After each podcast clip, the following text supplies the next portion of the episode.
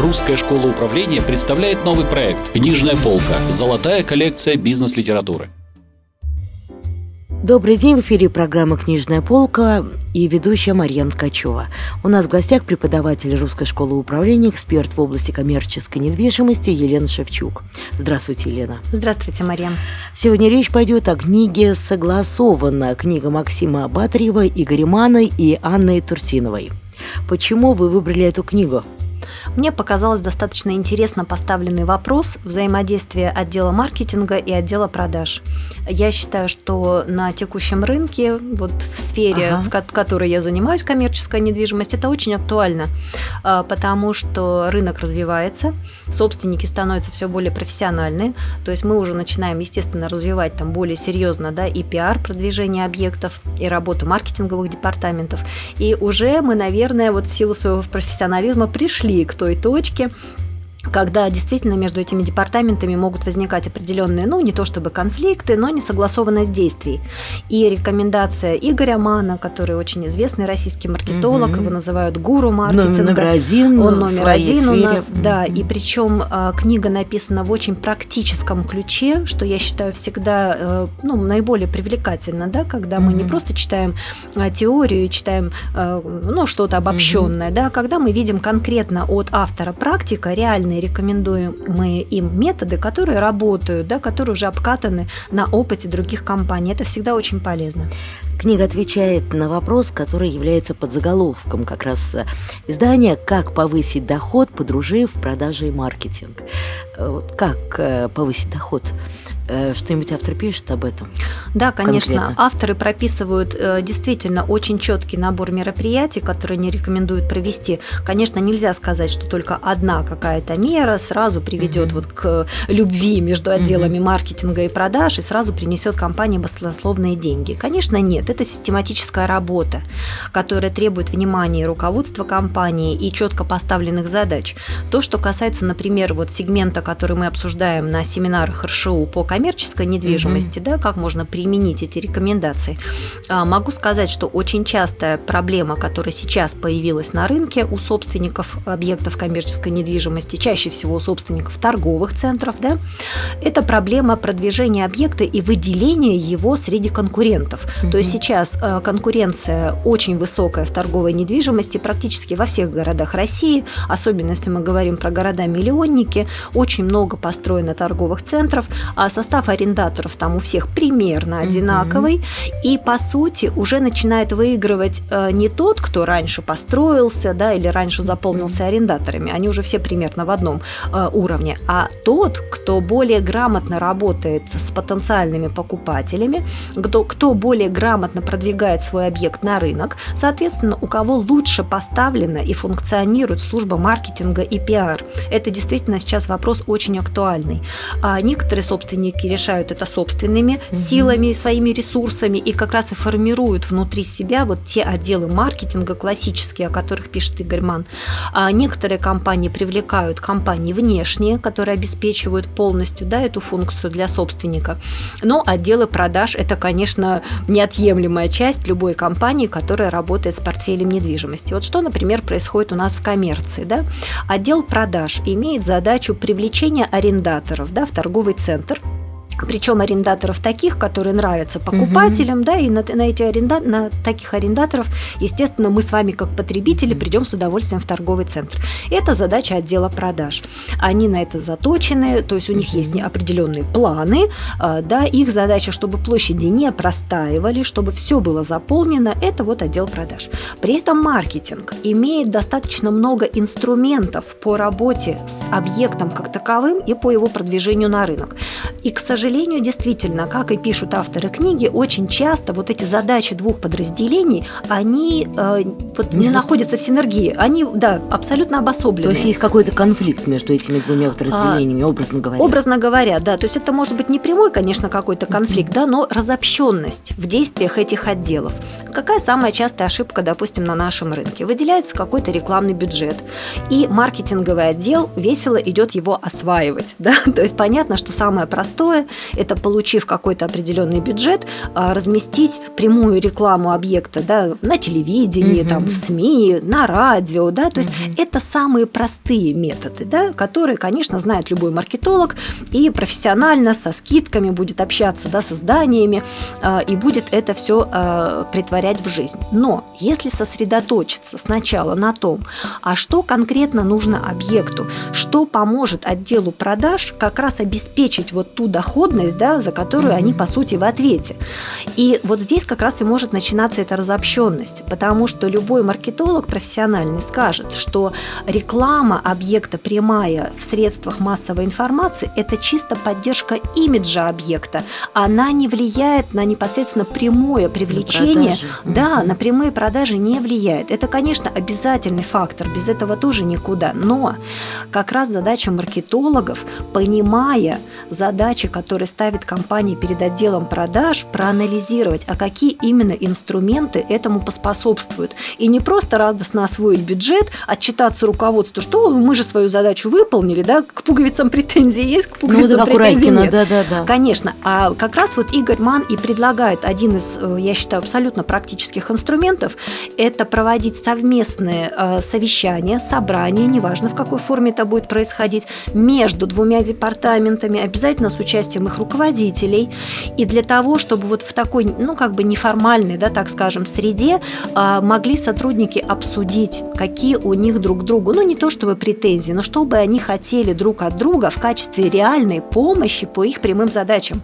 Вот я считаю, это прекрасная рекомендация, и в книге как раз это прописано в очень четких таких практических... Он э, через образ короля Артура, по-моему, как раз Да, да, да, вот этот круглый, круглый стол, стол короля Артура. Да, да, на самом деле мы все понимаем, да, что какое-то коллегиальное решение, да, тех или иных вопросов, оно всегда лучше, оно дает, по сути, какие-то новые варианты решения, да, тех или иных задач и какие-то даже новые варианты видения, да, того, как это может быть сделано. Как раз авторы приводят очень много реальных абсолютно примеров из живой практики, какие результаты были получены той или иной компанией, да, применив вот какие-то такие решения.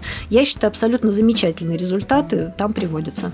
Кстати, он как раз пишет о том, что если нельзя, нельзя разместить в одной комнате оба подразделения, то может стоит поселить в одном кабинете двоих руководителей разных направлений. Да. Но здесь как раз э, идет такая некая ирония серии «Рискнете или нет?» И что из этого получится? Как вы думаете, насколько это эффективно? А, на самом деле, конечно, рекомендация абсолютно здравая, вот с моей точки зрения, угу. да, потому что а, здесь вступают, по сути, в такое в небольшое противоборство какие-то общепринятые в компании корпоративные стандарты, да, это у нас вот угу. с одной стороны, да, что принято, чтобы руководители сидели отдельно, угу. принято, чтобы у каждого руководителя была своя задача и свой план, график, да, по э, э, выполненным работам. Э, принято там еще что-то, да, что там очень четко разделен круг вопросов между руководителями, да, тех или иных департаментов. То есть есть определенные шаблоны, по которым мы все действуем. При этом мы понимаем, что для лучшей эффективности компании в целом, да, что-то из этого необходимо ломать, менять, э, каким-то образом трансформировать. И если даже, как вы правильно сказали, да, немножко так вот э, с иронией авторы говорят о том, насколько компания готова к таким изменениям, чтобы действительно поставить этим двум департаментам не какие-то разноплановые задачи, а именно, чтобы они оба отвечали за единую, более глобальную и долгосрочную стратегию вообще э, успешности этой компании на рынке. Вот что должно быть. То есть не сиюминутные какие-то результаты, планы и отчеты, а реальный результат работы компании на рынке. Конечно, тогда эффективность ну, однозначно будет другая. То есть люди по-другому будут смотреть на поставленную задачу. Они будут общаться между собой, они будут понимать, что они делают и какие результаты вообще получает компания, а не отдел конкретно да, за какую-то одну выполненную работу. На самом деле сложности в этих внутрикорпоративных коммуникациях – это достаточно большая проблема на рынке, и не только недвижимости. Конечно, особенно если говорить о недвижимости, что этот рынок достаточно молодой, что мы пока только учимся, да, 20 лет это вообще не срок да, mm-hmm. развития бизнеса. И, конечно, а, в компаниях, особенно а, тех, которые сейчас являются держателями крупного портфеля недвижимости, да, то есть их развитие происходит, ну, очень такими вообще ускоренными, да, темпами, что, естественно, не всегда достаточно времени у руководителей, кроме непосредственных бизнес-задач, mm-hmm. да, еще и сосредоточиться на, форме, на формирование вот этой правильной корпоративной культуры, да, то есть это все требует времени, да, к сожалению, нельзя в одну секунду стать э, профессионалами во всем, поэтому действительно это актуально, и не зря авторы написали такую книгу чисто практических рекомендаций. Мне очень понравилось, что угу. после каждой рекомендации есть пустая страничка, на которой вы можете написать свои примечания и свой это план, вот да, внедрения, да, этой идеи. Игорь Абсолютно, кстати, да, я считаю, что это замечательно, это очень практично, да, это помогает компаниям. И, э, как вы правильно сказали, да, что многие компании, конечно, с этим сталкиваются, с этими проблемами, да, и здесь очень четкие рекомендации, что можно попробовать сделать. Э, конечно, авторы не настаивают на том, что все эти 25 идей необходимо э, внедрить в вашей компании. Нет, нужна, конечно, творческая трансформация, нужно понимание того, что из этих идей именно для вашей компании может стать вот такой помощью, фишечкой, да, вот такой какой-то лакмусовой бумажкой. Ну вот одной из э, идей, одной из рекомендаций является посещение маркетолога, наблюдение его за работой менеджера в полях. Поле. Поле, да. да. Насколько вообще это актуально? Абсолютно актуально. Я согласна с авторами. Ну, тут нельзя быть с ними не согласными, да, потому что это практики рынка, да, которые дают рекомендации именно исходя из собственного опыта. А, полностью согласна с ними. В нашей коммерческой недвижимости это очень часто отражается на том, что отделы маркетинга, как я уже привела в пример, могут быть сосредоточены больше на какой-то имиджевой составляющей объекта, при этом не понимая, а кто конкретно ваша целевая аудитория. Очень часто даже такой простой вопрос, в принципе, ставит маркетинг вот э, как бы в такое недоумение, да, кто конкретно этот человек, ради которого вы сейчас формируете, допустим, рекламную кампанию, на кого она рассчитана. Э, есть, есть такие моменты, да, и если маркетологи вот в такой более плотной связке работают с продажниками, как рекомендуют mm-hmm. авторы, и могут общаться с арендаторами, присутствовать на встречах, да, слышать их рекомендации, их мнение вообще об объекте, то тогда они моментально начинают по-другому вообще воспринимать. Мыслить. И, мыслить.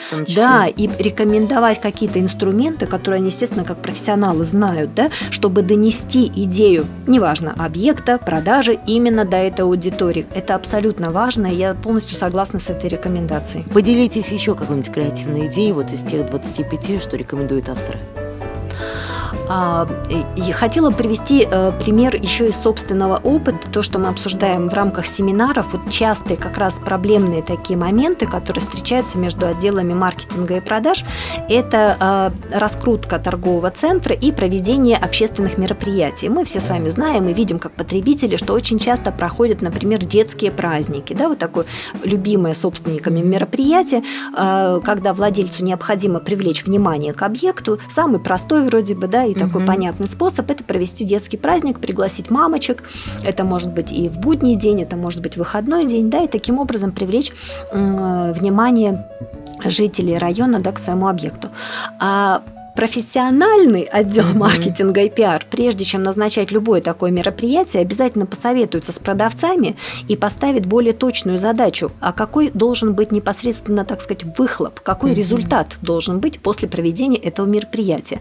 И вот как раз те компании, которые, ну пусть в собственной манере, но используют, да, вот те рекомендации, которые дают авторы, они как раз знают, что если провести вот такое совместное, допустим, неважно, это будет совещание или каким образом это будет сделано, но если между маркетологами и продажниками произойдет обмен идеями до такого праздника, то в результате собственник будет знать и понимать, нужно ли ему вообще его проводить угу. или нет. Потому что, к сожалению, часто получается так, что эти деньги выброшены собственником на ветер, потому что, оказывается, у продажников стоит задача привлечения арендаторов, например, на первый этаж, в зону угу. галереи, а детский праздник формирует привлечение аудитории очень специфическое, которое может создать поток только вот в определенные детские Детский. специализированные магазины или развлекательные центры.